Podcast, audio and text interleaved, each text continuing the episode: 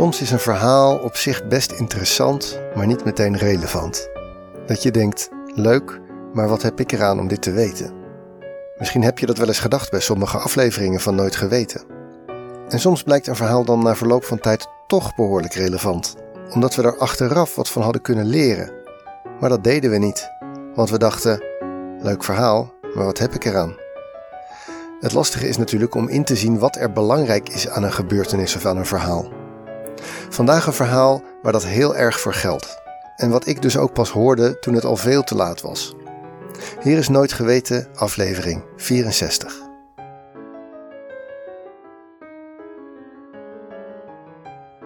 De demografie van luisteraars naar Nooit Geweten maakt het me hier een beetje moeilijk.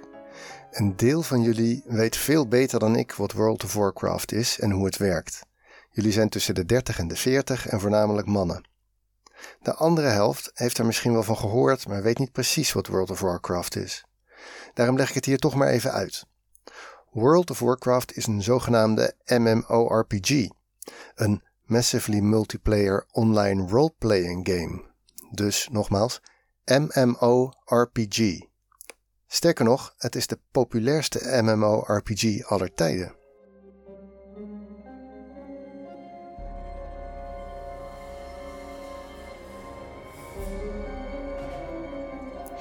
In een MMORPG spelen alle spelers tegelijk in een online wereld en speelt iedereen een karakter.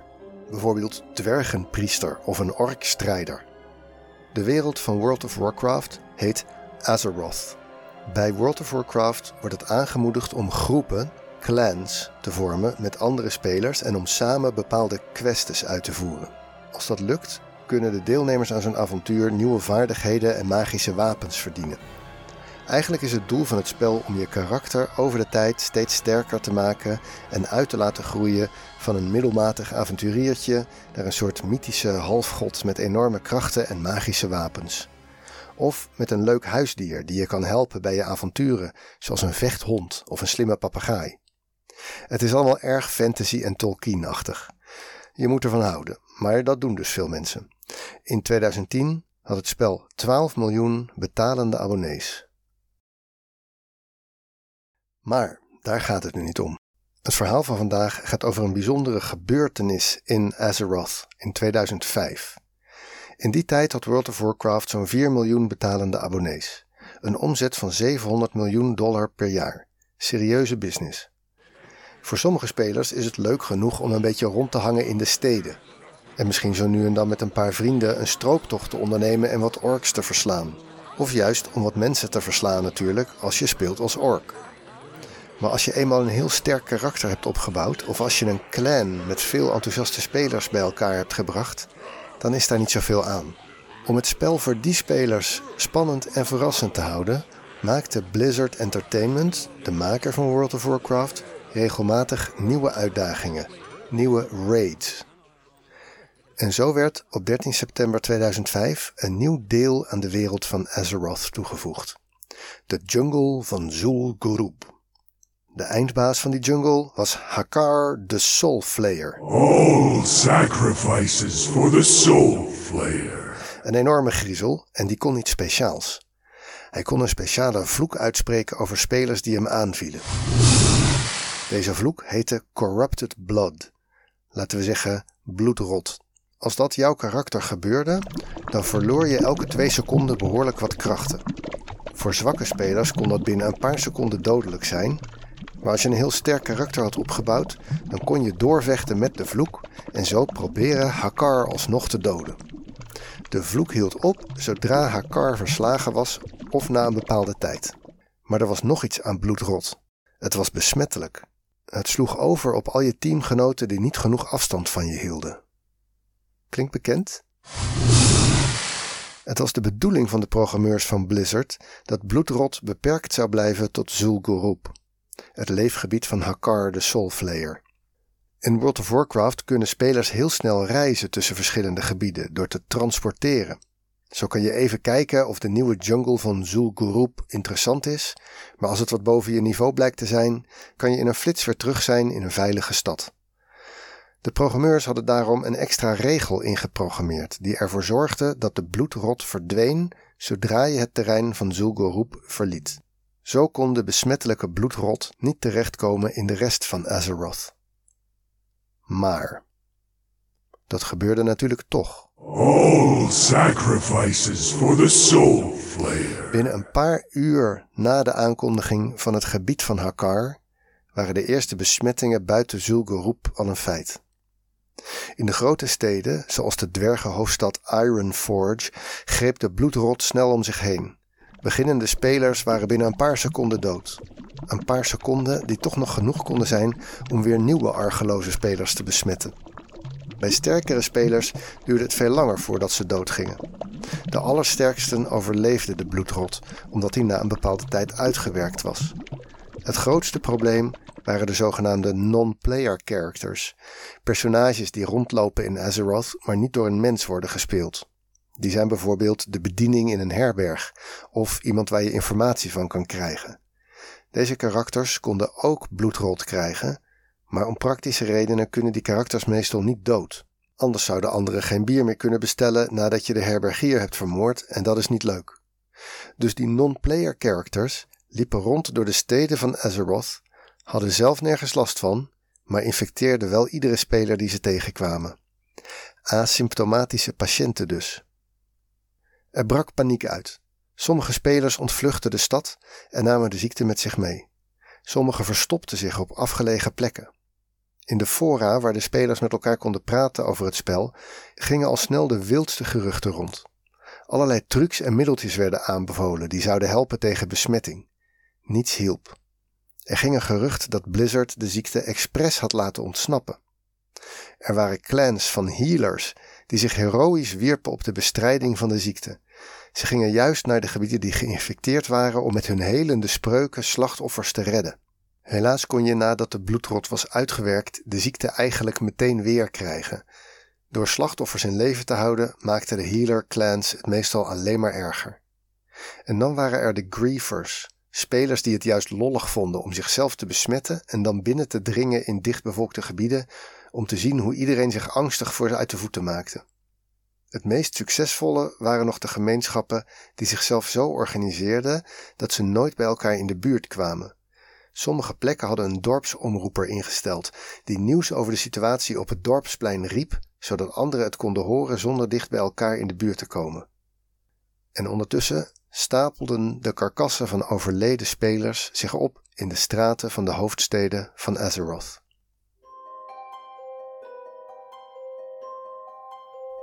De ontwikkelaars intussen, die in theorie de rol van een soort almachtige god hadden kunnen aannemen om de boel te fixen, die ontwikkelaars waren volkomen verrast.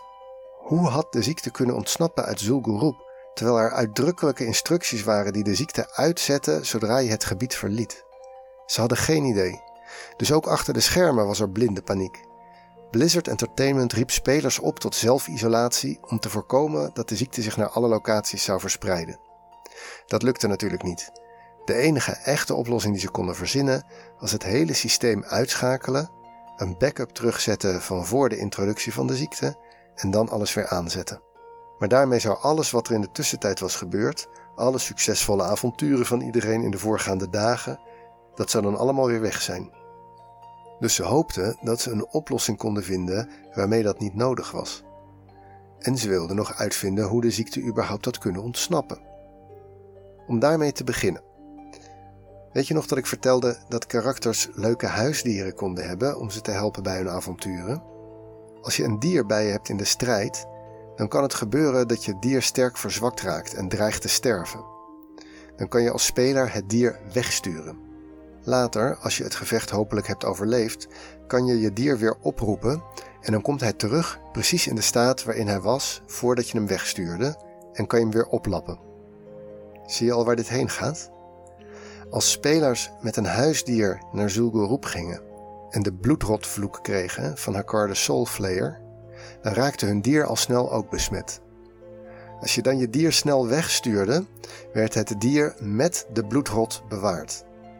Later, nadat de speler had gewonnen van Hakar of misschien snel was weggevlucht, dan riepen ze hun dier weer op buiten Zul'Gurub. met bloedrot. En zo kon de bloedrot zich verspreiden door heel Azeroth. De programmeurs probeerden met een aantal hotfixes de ziekte onder controle te krijgen, maar grote veranderingen durfden ze eigenlijk niet te doen, omdat dat de stabiliteit van het geheel in gevaar zou kunnen brengen. Na iedere fix leek het een tijdje te lukken om de servers met de nieuwe versie schoon te houden van bloedrot, maar dan stak er toch ineens weer de kop op. Na een week van stressvolle pogingen besloot Blizzard om toch maar de pleister radicaal van de wond te trekken. Alle servers werden gestopt, een backup van voor de pandemie werd teruggezet en alles weer opgestart. Einde pandemie. In 2020, in het begin van de COVID-pandemie, werd er een golf artikelen gepubliceerd met de strekking: Hadden we de huidige pandemie niet beter kunnen bestrijden als we hadden geleerd van het Corrupted Blood incident in World of Warcraft? Bijvoorbeeld het tijdschrift Wired had een artikel met de titel World of Warcraft perfectly predicted our coronavirus panic. Bij het bestuderen van hoe een pandemie verloopt, is het virus namelijk het makkelijk te bestuderen deel. Veel moeilijker is het om het menselijk gedrag op zo'n moment in een model te vangen. Misschien hadden we moeten leren van de spelers die zich geroepen voelden om als een soort eerste hulpploegen de besmette gebieden in te trekken en hun healingspreuken te gebruiken om slachtoffers te redden. Misschien hadden we kunnen leren dat juist die healers sterk bijdroegen aan de verspreiding van bloedrot wanneer ze naar hun eigen gebieden terugkeerden. Misschien hadden we kunnen leren dat als je een belangrijke voetbalwedstrijd laat spelen zonder toeschouwers, dat dan de fans de neiging hebben om elkaar alsnog op te zoeken buiten het stadion. Misschien hadden we geleerd dat asymptomatische dragers van het virus de bestrijding heel moeilijk maken. Misschien hadden we met dat soort inzichten in menselijk gedrag tijdens een griezelige epidemie wel levens kunnen redden, echte mensenlevens, toen we een echte pandemie over ons heen kregen. Ja, achteraf. Achteraf is het makkelijk om lessen te zien die je niet op tijd hebt getrokken. Het is namelijk echt niet zo dat we het niet hebben geprobeerd. In de paar jaar na het incident verschenen wel degelijk meerdere academische artikelen die probeerden lessen te trekken uit de virtuele pandemie. Het belangrijkste was een artikel dat in 2007 in The Lancet verscheen met de titel The Untapped Potential of Virtual Game Worlds to Shed Light on Real World Epidemics. De conclusie van dat artikel is eigenlijk dat het potentieel heel interessant is om naar dit soort virtuele werelden te kijken, om te leren over menselijk gedrag bij een uitbraak, maar dat er te weinig detailinformatie werd bijgehouden tijdens de uitbraak om het gedrag goed te kunnen bestuderen en dat de situatie in World of Warcraft toch te weinig lijkt op het echte leven. En dat laatste klopt ook wel, want naast een aantal intrigerende parallellen met de COVID-pandemie waren er ook wel grote verschillen. Voor zover we weten waren er nauwelijks mensen die expres voor de lol anderen gingen lopen besmetten. Iets wat in het spel wel gebeurde. Ook werd er in World of Warcraft nauwelijks gehamsterd en al helemaal geen wc-papier. En dan is er gelukkig nog een laatste cruciaal verschil. Bij Bloedrot was er een team van programmeurs die naar believen de regels van het spel konden aanpassen, die de werking van Bloedrot gewoon konden veranderen. Zelfs met die bovennatuurlijke kracht besloot Blizzard Entertainment uiteindelijk om maar op te geven en de stekker uit het systeem te trekken. Bij COVID-19 lagen de kansen heel anders. We konden niet opgeven. We konden niet terug naar december 2019 om tijdig een uitbraak te voorkomen. En gelukkig bleek de mensheid tegen deze uitdaging opgewassen. Er zijn veel slachtoffers gevallen, in mensenlevens, maar ook op allerlei andere manieren. Maar Team Wetenschap heeft wel laten zien wat het waard was. Binnen een paar weken was er in essentie een vaccin beschikbaar. En misschien nog knapper. Binnen een jaar waren we in staat om dat vaccin op schaal te produceren, te testen en uiteindelijk naar miljarden mensen uit te leveren. Dit was aflevering 64 van Nooit Geweten. Dank voor de tip over het Corrupted Blood incident aan Jan Jongboom. De oplossing van de fotopuzzel was de pagina Corrupted Blood Incident in het Engels. Nooit Geweten wordt gemaakt door mijzelf, Teun Duinstee, en is een hommage aan Wikipedia. Ken je iemand die dit een leuk verhaal zou vinden? Stuur het dan door. Volgende week is er weer een aflevering. En wie alvast wil weten waar die over gaat, kan proberen de Wikipedia fotopuzzel op te lossen. Die vind je in de show notes. Bedankt voor het luisteren en tot de volgende week.